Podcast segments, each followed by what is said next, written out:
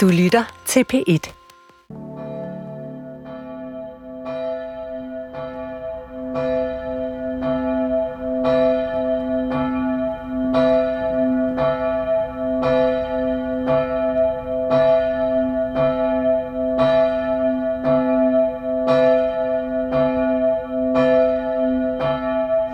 Velkommen til gudstjeneste her på P1 på en tidlig forårsmorgen, hvor togen stadigvæk hænger i luften, men det gør fuglenes sang også. Vi er i dag taget til Østbjerg Kirke, det hedder Anders Laugesen. Vi er i Horsens Kommune, tæt på Ejer Bagnehøj, så vi er altså tæt på den jyske højderyg. Her i Østbjerg, der bor der sådan knap 3.000 indbyggere, og Østbjerg er måske nok særligt kendt for vinduesfabrikken Velux, der har en stor afdeling lige her uden for byen. Østby Kirke er en typisk middelalderkirke fra 1200-tallet, men det er ikke en af de små af slagsen. Og det er nok fordi, den har haft historisk tilknytning til blandt andet skramslægten på Urup Gods. Herude på kirkegården, der kan man se en stor mindesten for søhelten Peter Skram. Det var ham, der brød Hansestedernes magt i 1530'erne. Det er en rigtig, rigtig flot kirke, når man går indenfor, og det er en af den slags kirker, som man har lyst til at sige bestemt er et besøg værd. Der er en meget, meget imponerende altertavle med sådan et specielt motiv, nådestolen, hvor man ser Gud fader sidde med sin offrede søn på knæet. Øhm, præsten her i dag, det er en, vi nok alle sammen kender. Det er den tidligere kirkeminister Mette Bock.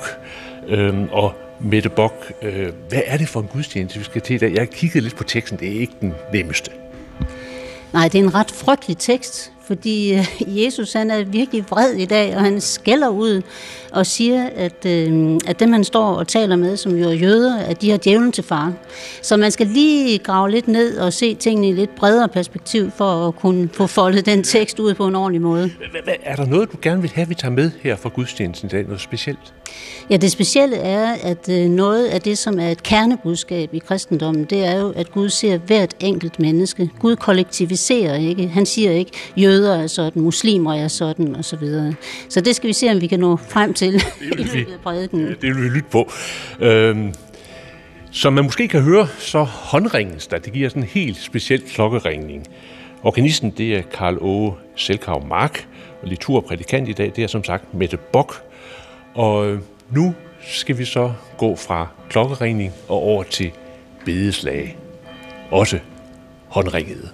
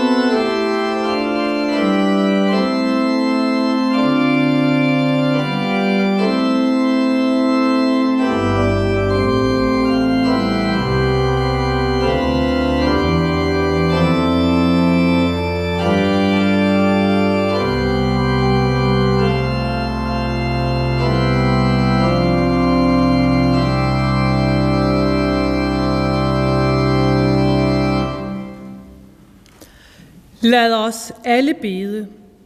Herre, vi er kommet her for at møde din kærlighed og sandhed. Send os din helligånd og gør os åbne for, hvad du vil give os. Lad ordet slå rod i vores hjerter, så du lever i os, og vi bliver et til dig, og tjener dig i alle ting. Amen. Og vi begynder med at synge nummer 403, denne er dagen, som Herren har gjort, nummer 403.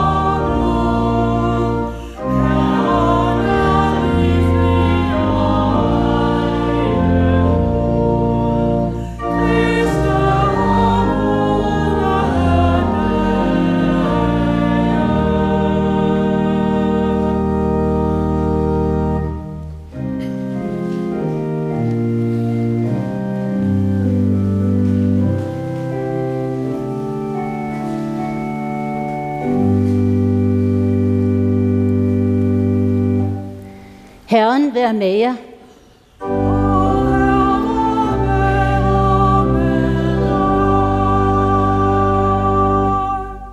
Lad os alle bede. Jesus Kristus, du er vort håb. For selv når vi føler os frie og stærke, og tror, at vi kan gøre, hvad vi vil, er vi bundne på hænder, fødder og hjerter. Kræfter i os og magter udefra vil styre vores tanker og handlinger, så vi ikke gør det, vi skal, og det, du vil. Hjælp os, Herre. Få os til at høre dit ord, så vi tror og holder os til dig. Så griber vi den frihed og styrke, som du giver os.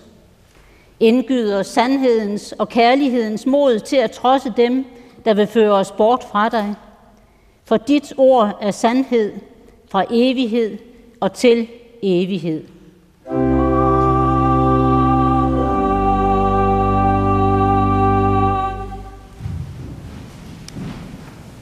Teksten fra det gamle testamente er i dag fra 2. Mosebog, og den foregår på det tidspunkt, hvor Moses er ved at føre israelitterne til Ægyptens land, og han er oppe på bjerget for at mejsle de ti bud i stentavler. Så siger Gud til Moses, Skynd dig ned til folket, Moses. Gå ned til dem, du førte ud af Ægypten, for de er på afveje.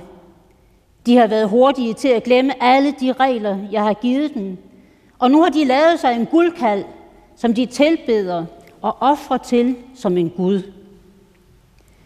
Men jeg har gennemskuet, at det er et stivnakket folk, fortsatte Gud. De vil ikke høre. Gå ned til dem, Moses. Så skal de mærke min vrede, og jeg vil gøre det af med dem. Men ikke dig. Du skal få mange børn og selv blive til et stort folk. Dagen efter talte Moses til hele folket. I har begået en stor synd, da I tilbad en guldkald. Men nu vil jeg gå op på bjerget igen og tale med Gud. Måske kan jeg tale ham fra at straffe os. Så Moses vendte tilbage til Gud. Så sagde han, Ak, dette folk har begået en stor synd. De lavede sig en kunstig Gud af guld. Gid du dog vil tilgive den deres synd. synd. Men hvis ikke, så må du slette mig fra den bog, du fører, sagde Moses. Amen. Så skal vi synge nummer 400, 522, Nåden af din dagligdag, nummer 522.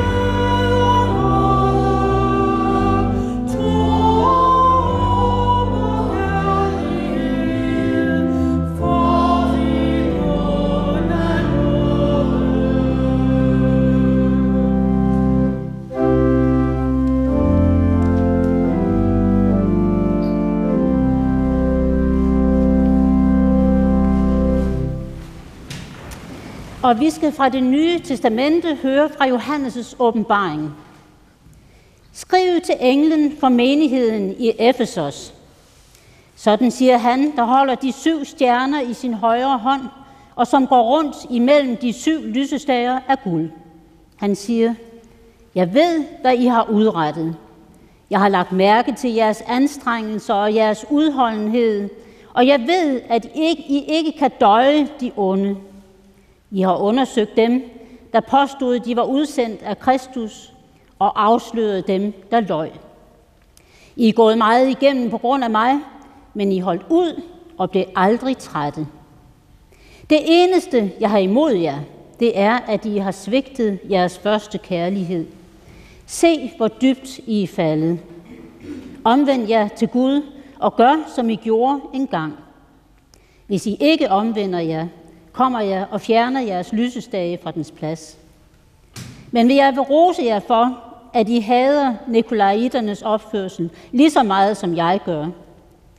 Den, der har øre, skal høre, hvad Helligånden siger til menighederne, og den, der sejrer i kampen, giver jeg lov til at spise af livets træ, der står i Guds paradis. Amen.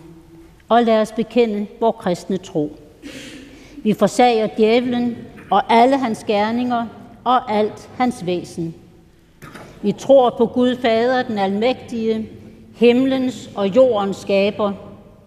Vi tror på Jesus Kristus, hans enborne søn, vor Herre, som er undfanget ved Helligånden, født af Jomfru Maria, pint under Pontius Pilatus, korsfæstet, død og begravet, nedfaret til dødsriget, på tredje dag opstanden fra de døde, opfaret til himmels, siddende ved Gud Faders, den almægtiges højre hånd, hvorfra han skal komme at dømme levende og døde. Vi tror på Helligånden, den hellige almindelige kirke, de hellige samfund, søndernes forladelse, kødets opstandelse og det evige liv. Amen. Og så skal vi synge nummer 336, hvor Gud han er så fast en borg. Det er en af Luthers store salmer, nummer 336.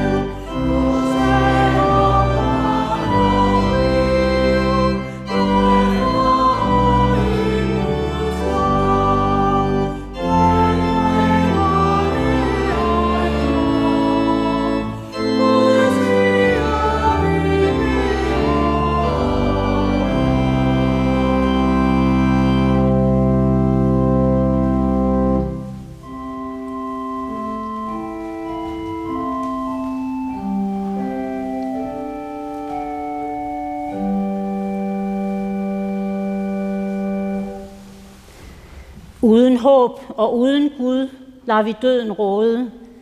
Tro og håb og kærlighed får vi kun af noget. Det hellige evangelium til den tredje søndag i fasten er skrevet af evangelisten Johannes.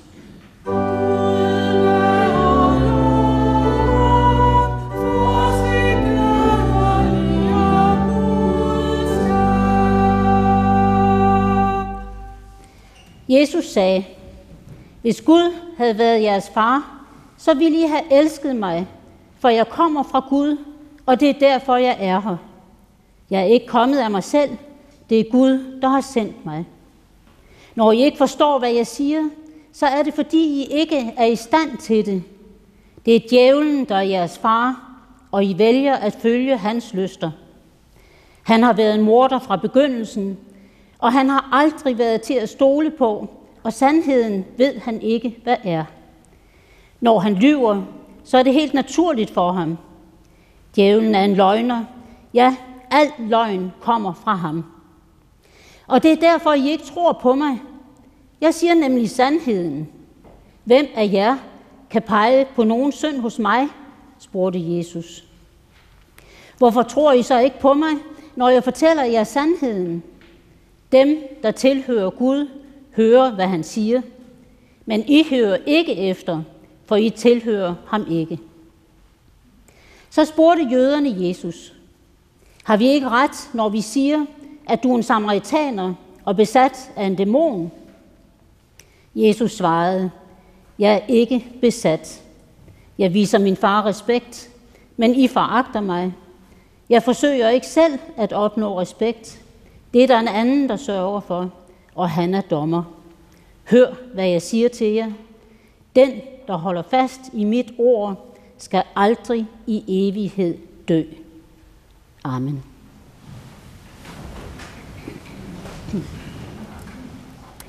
Her i disse forårsdage er det vidunderligt at opleve Guds skaberværk. Fuglene synger, den blå anemone er på vej, og det giver os mod og livskraft i en verden, der ellers kan være meget vanskelig at være i. For vi omgås hele tiden, omgives af både godt og ondt, og sandhed og løgn. Og vi finder det som end også i os selv hver især, hvis vi tør se i øjnene, hvad det vil sige at være menneske. Man kan jo heller ikke sige, at man umiddelbart bliver fyldt med livskraft, når man lytter til dagens tekster. I det gamle testamente, der kæmper Moses med de mange israelitter, han på Guds befaling nu er ved at føre til landet, der flyder med mælk og honning. Men mens Moses er oppe på Sinai-bjerget for at få de sidste ting omkring de ti bud på plads sammen med Gud, så går det helt galt for på foden af bjerget. Israelitterne de vælger nemlig, mens han er væk, ondskabens og løgnens vej, og begynder at tilbede afguder af guld. Så da Moses kommer ned fra bjerget, der møder han en kæmpe flok festaber, der berusede danser omkring en stor løgn, den djævelske guldkald. Straffen falder prompte. Gud beder Moses slå hele banden ihjel. Men Moses, han ser mere nuanceret på sagen. Så han deler gruppen af israelitter op i to grupper. Dem, der er med ham, og dermed sandheden, og dem, der er imod og følger djævelens fristende guldkald. Så Moses, han stod her i fortællingen fra det gamle testamente op for dem, som fulgte sandheden, og han gjorde det i en sådan grad, at han vågede at sige til Gud, at hvis Gud ville have, at de alle sammen skulle dø, så kunne Gud sådan set godt samtidig slette Moses fra sin bog. Man skal nemlig se det enkelte menneske. I Johannes evangeliet i det nye testamente, som vi lige har hørt her, der er situationen jo umiddelbart den anden. Jesus han er på vej mod Jerusalem, men stemningen er rigtig giftig. Og Jesus han er højlydt op og diskuterer med mange, der står omkring ham. Jesus han kæmper imidlertid også ligesom Moses imod løgnen, og han raser over jøder, der har djævlen til far. Når vi jo her i dag kender historien i de efterfølgende århundrede, så ved vi godt, at forfølgelsen af israelitter og jøder sidenhen har været helt forfærdelig grusom. Ja, selv Luther betragtede jøder som løgner over en kamp og påstod med henvisning til evangeliet her, at djævlen er jøders far. Og sidenhen, tæt på vores egen tid, der dræbte nazisterne millioner af jøder i holocaust. Og lige nu her, i disse uger og måneder, der øges jødeforfølgelsen overalt i verden i kølvandet på det grusomme terrorangreb på civile i Israel den 7. oktober og de efterfølgende drab på mange tusinder civile palæstinensere i Gaza. Ja, dagens tekster de er faktisk så barske, at Kasper Bro Larsen, der er professor i teologi på Aarhus Universitet, i denne uge har foreslået, at de helt skal fjernes fra de tekstrækker, vi bruger her i den danske folkekirke. Han siger, at teksterne demoniserer jøder over en kamp, og jo ganske rigtigt er blevet brugt som legitimering af de forfærdeligste grusomheder. Men man kunne også gå en anden vej, nemlig at prøve at forstå teksten i den sammenhæng. Og det er rigtigt, at Jesus her er på vej ind til Jerusalem. Han er trængt fra alle sider, og han ved, at han snart skal dø. Men der er ikke rigtig nogen, der tror på, at han er Guds søn, så han udfordres konstant på, hvem han egentlig er. Og det er det, der sker også her i dagens tekst. Men i stedet for at læse teksten, som om Jesus bogstaveligt talt kalder alle jøder for djævleynglen, så skal vi huske, at Jesus jo selv var jøde. Og han var, mens han var her på jorden, omgivet af jøder af alle mulige slags. Der var jøder, der forfulgte ham og endte med at lade løgnen sejre for at komme af med ham, få ham dømt og korsfæstet. Men der var også de jøder, der allerede fulgte ham og troede på, at han var Messias. Så det raserianfald, vi er udsat for her, var næppe rettet imod alle jøder over en kamp. Hvilket jo egentlig også ville være virkelig mærkeligt, for et af de helt centrale elementer i kristendommen er netop, at Gud ser det enkelte menneske. Gud kollektiviserer ikke. Det er os mennesker, der gør det. Vi siger, russerne er sådan, og muslimer er sådan, jøder er sådan, og farvede mennesker er sådan. Over for det, der har vi kristendommen, som bæres af den radikale påstand, at Gud ser hver enkelt af os, og at vi som konsekvens af det udfordres til at se vores næste, det andet menneske, så enestående og komplekst som det er. Og ja, der findes løgn, men der findes også sandhed. Og det er os alle, hver især, som er bærere af både sandhed og løgn. Og hertil kommer, at vi altid er mere end vores gruppe, vores etniske eller sociale tilhørsforhold. Og det er lige nu her i dag, i disse måneder, ikke alle jøder, som bakker op om den israelske regerings fremfærd og massakre i Gaza. Jødernes overrabiner her i Danmark, Jaja Melchior, har gjort det meget klart, at han ikke på nogen måde kan sympatisere med det, der foregår i Gaza for øjeblikket. Og det er heller ikke alle palæstinensere, som bakker op om Hamas' terrorhandlinger, selvom Hamas' voldsomme undertrykkelse og palæstinensernes fortvivlede skrig om hjælp overdøver meget. Så uanset om vi taler om jøder, muslimer, kristne eller andre, så er den enkelte mere end kollektivet og gruppen. Så hvis vi antager, og vi har sådan set ikke grund til andet, at Jesus er den samme, som han er alle de andre dage, vi hører om i det nye testamente, så er det altså ikke jøderne generelt over en kamp, han anklager for at være djævelens børn.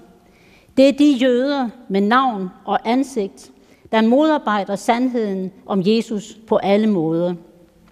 Det er dem, han fordømmer, dem, der spreder løgn om ham og ender med at slå ham ihjel. Det er dem, netop dem, der er djævelens børn. De andre jøder, som vi også hører om i Johannes evangeliet, omslutter han jo gang på gang med kærlighed og omsorg. Helbredelsen af den syge dreng, kvinden han reddede fra at blive stenet, helbredelsen af den blinde, opvækkelsen af Lazarus. Ja, alle de samtaler, som Jesus førte med de udstødte og lidende, som også var blandt jøderne. Så Jesus var omgivet af løgn. Ja, den løgn, som fortsat binder os på hænder, fødder og hjerter. Og det er i kampen mod den løgn, at sandheden, sandheden om Jesus Kristus som verdens frelser, frigør os, så vi kan finde styrken til at leve i sandhed og finde et mod, der gør det muligt for os, ligesom Moses og Jesus, at se sandheden. Se din næste, ikke bare som en del af en anonym masse. Det var virkelig vanskeligt for mennesker på Jesu tid, og det er virkelig også vanskeligt i dag. Hvad er for eksempel fake news, og hvad er fakta omkring den frygtelige begivenhed, som fandt sted i Gaza forleden, da flere hundrede mennesker omkom i deres forsøg på at få del i nødhjælp til deres sultne og tørstende børn. Vi ved jo godt, at man siger, at sandheden altid er det første offer i en krig. Vi vakler forvirret rundt nu som dengang. Men vi kan ikke fjerne løgnen og djævelskaben fra verden ved at udrydde grupper af mennesker, eller naivt tro på, at holdninger og ytringer, vi ikke bryder os om, kan slås ihjel gennem censur og forbud. Folkemord findes, fake news findes, overgreb findes. Men bag ordene i dagens tekster, der gemmer der sig så meget mere end anklagen om djævelskab. Der er et du. Jesus anklager ikke menneskeheden, men dig og mig, når vi lader os forføre af løgnen. Men der hører mere til historien og til menneskelivet, nemlig sandheden, håbet, kærligheden og nåden. Moses bad Gud slette ham fra sin bog, hvis Gud insisterede på, at alle israelitter over en kamp skulle dø efter dansen om guldkalven. Og Jesus var klar til at dø for vores skyld, for dermed at sikre, at vi alle kan modtage Guds nåde og søndernes forladelse. Sandheden står oftest tydeligst for os, når vi er i den største nød, når vi bliver ramt af sygdom eller modgang, eller når livet er ved at forsvinde. Her ser vi tydeligt, hvad der har størst betydning i vores liv, og hvor betydningsløse og løgnagtige alle de guldkalve, vi bruger så meget på at cirkle omkring, i virkeligheden er. Når Jesus skælder ud på jøderne, der er omkring ham, stiller han dermed også krav til os i vores lille liv. Vi kan faktisk godt gå op imod løgnen og give sandheden plads. Der skal ofte kun en lille bitte sprække af lys ind, for at oplyse et kæmpe stort rum fyldt med mørke. Det lys bragte Gud os, da han lod sin søn blive et menneske som os her på jorden. Og det lys afdækker, at selv det menneske, der begår de ondeste handlinger og den værste djævelskab, også er et menneske, der nådigt er elsket af Gud. Så den værste løgn, djævelskab og synd, det er faktisk ikke at tro på Guds kærlighed.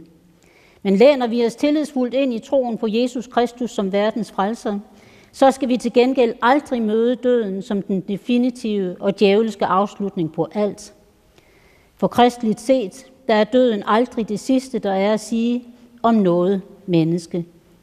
Gud er. Amen.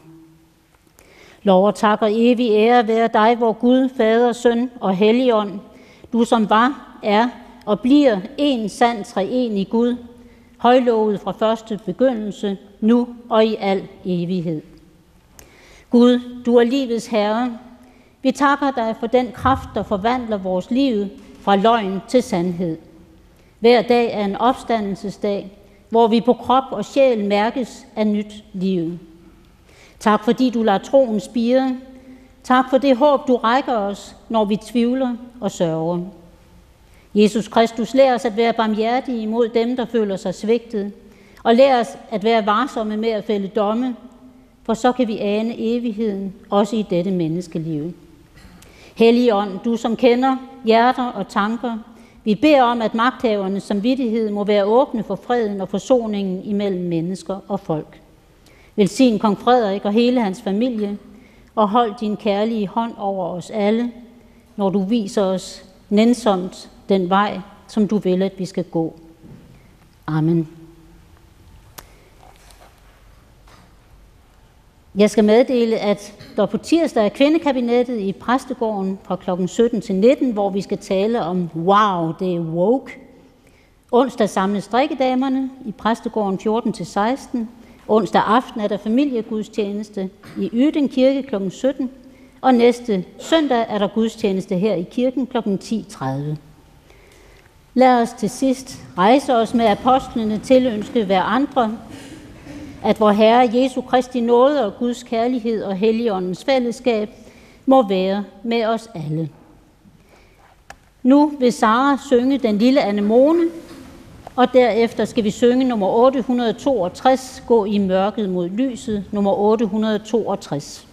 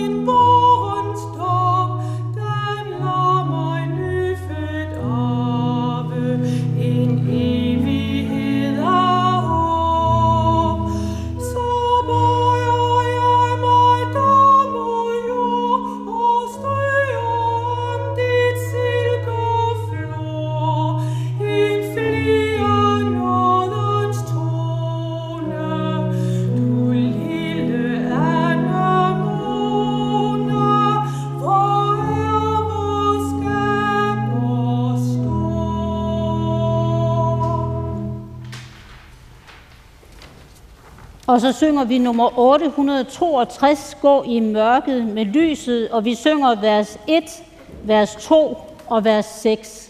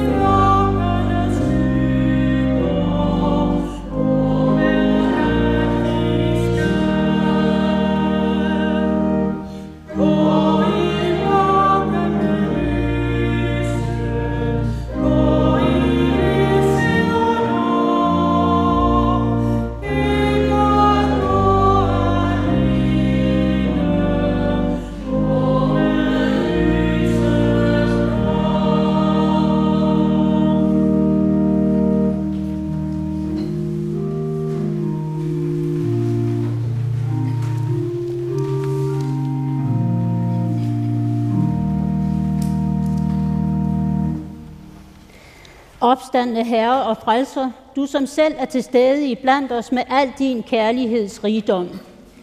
Giv os at modtage dit læme og blod til din ihukommelse og til stadfæstelse i troen på søndernes forladelse.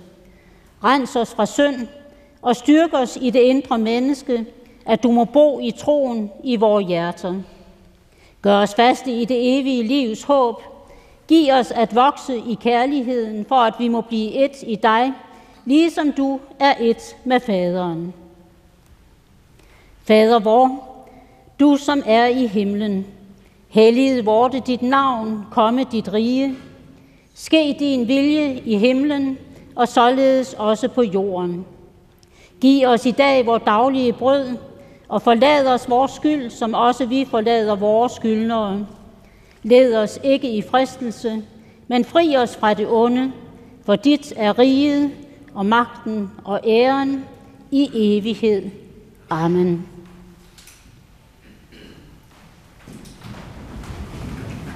Hvor Herre Jesus Kristus tog i den nat, da han blev forrådt et brød, takkede og brød det, gav sine disciple det og sagde, Tag dette og spis det, det er mit læme, som gives for jer. Gør dette til min ihukommelse. Lige så tog han også kalken efter aftensmåltidet, takkede, gav den den og sagde, Drik alle her af. Denne kalk er den nye pagt ved mit blod, som gives for jer til søndernes forladelse. Gør dette så ofte, som I drikker den, til min ihukommelse.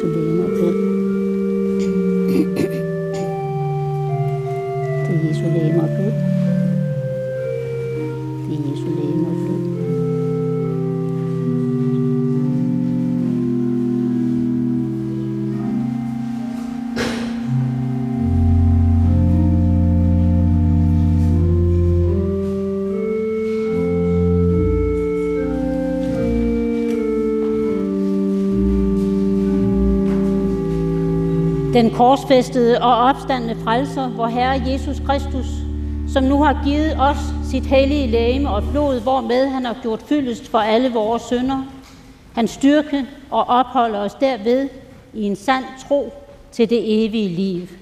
Gå bort med fred og tjen Herren med glæde.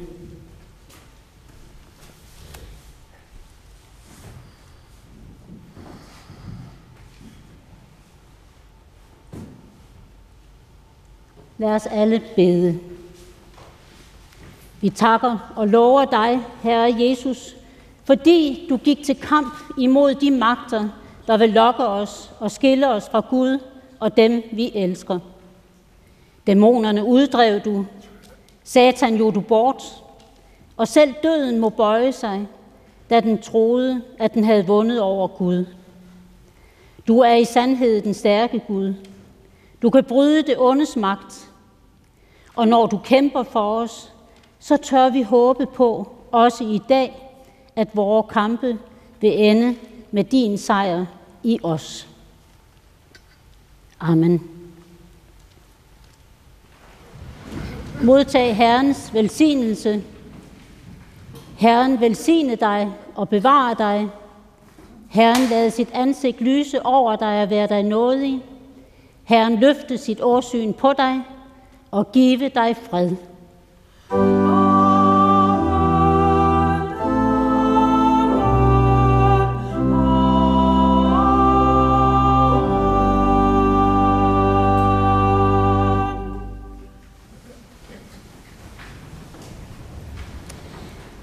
Og vi skal nu synge nummer 266, Mægtigste Kriste, nummer 266.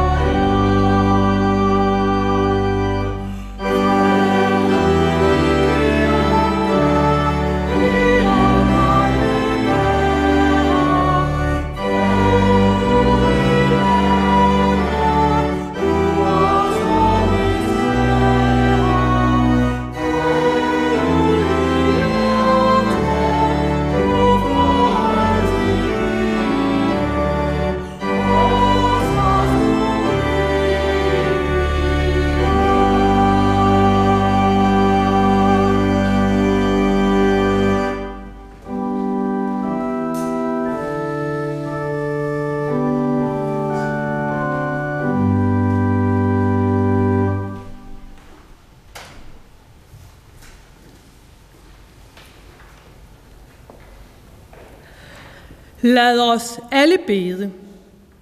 Herre, vi takker dig, fordi vi går herfra med din fred. Frie i din nåde og bundet i kærlighed til dig og vor næste. Bliv hos os med din velsignelse og giv os styrke til at leve efter din vilje. Amen.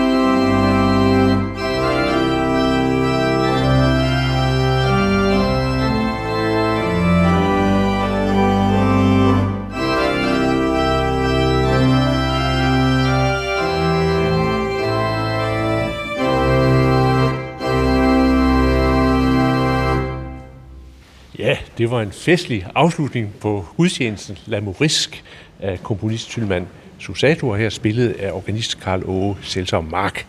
Øh, Morisk, Mauren, Mette Bok. Øh, hvad er i grunden forskellen på at stå på en prædikestol og på Folketingets talerstol?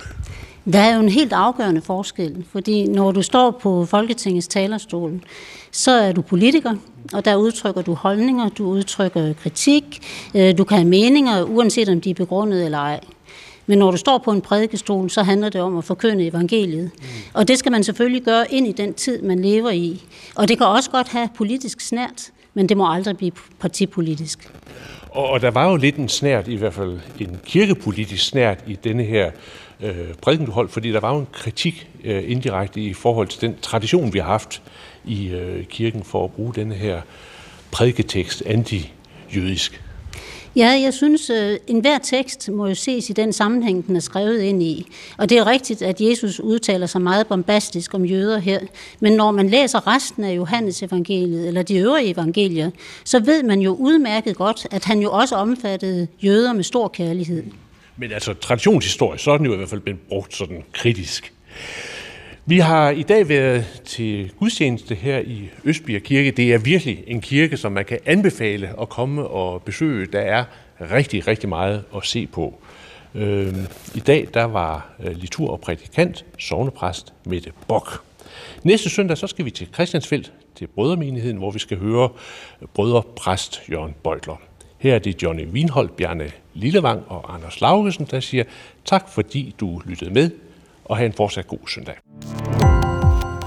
Gå på opdagelse i alle DR's podcast og radioprogrammer. I appen DR Lyd.